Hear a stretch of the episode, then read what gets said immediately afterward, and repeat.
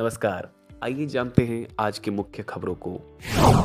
Moscow से गोवा जा रहे एक विमान को बम से उड़ाने की धमकी मिली है। अधिकारियों ने बताया कि अजूर एयर विमान में दो यात्री सवार थे, जिन्हें उज्बेकिस्तान के एक हवाई अड्डे पर ले जाया गया। ब्रिटेन के प्रधानमंत्री ऋषि सुनक पर कार में सीट बेल्ट नहीं लगाने पर जुर्माना लगा है। पुलिस अधिकारी ने बताया कि सुनक ने अपनी गलती को मानते हुए माफ़ी मांगी है।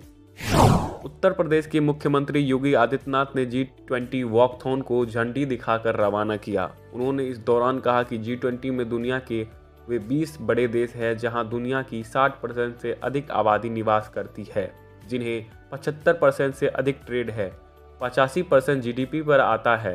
दुनिया के वे 20 बड़े देश जी ट्वेंटी के नाम से जाने जाते हैं और दुनिया के उन 20 बड़े देशों का नेतृत्व करने का आज प्रदेश को मौका मिला है।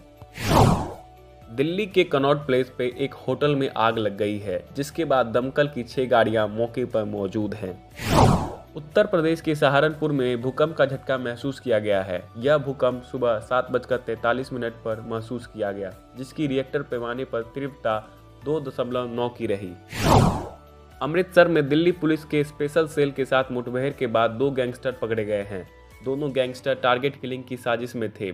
दोनों gangster Canada based gangster Lakhwinder Ladda के इशारे पर काम करते हैं। स्पेशल सेल ने राजन भट्टी और छीना को पकड़ा। फायरिंग में दिल्ली पुलिस का एक सिपाही जख्मी हुआ।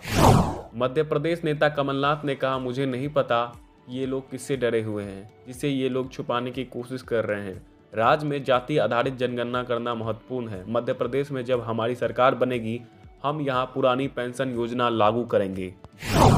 बागेश्वर धाम को एमपी विधानसभा के नेता प्रतिपक्ष गोविंद सिंह ने चैलेंज किया है। उन्होंने कहा, साबित करें अपनी शक्तियाँ।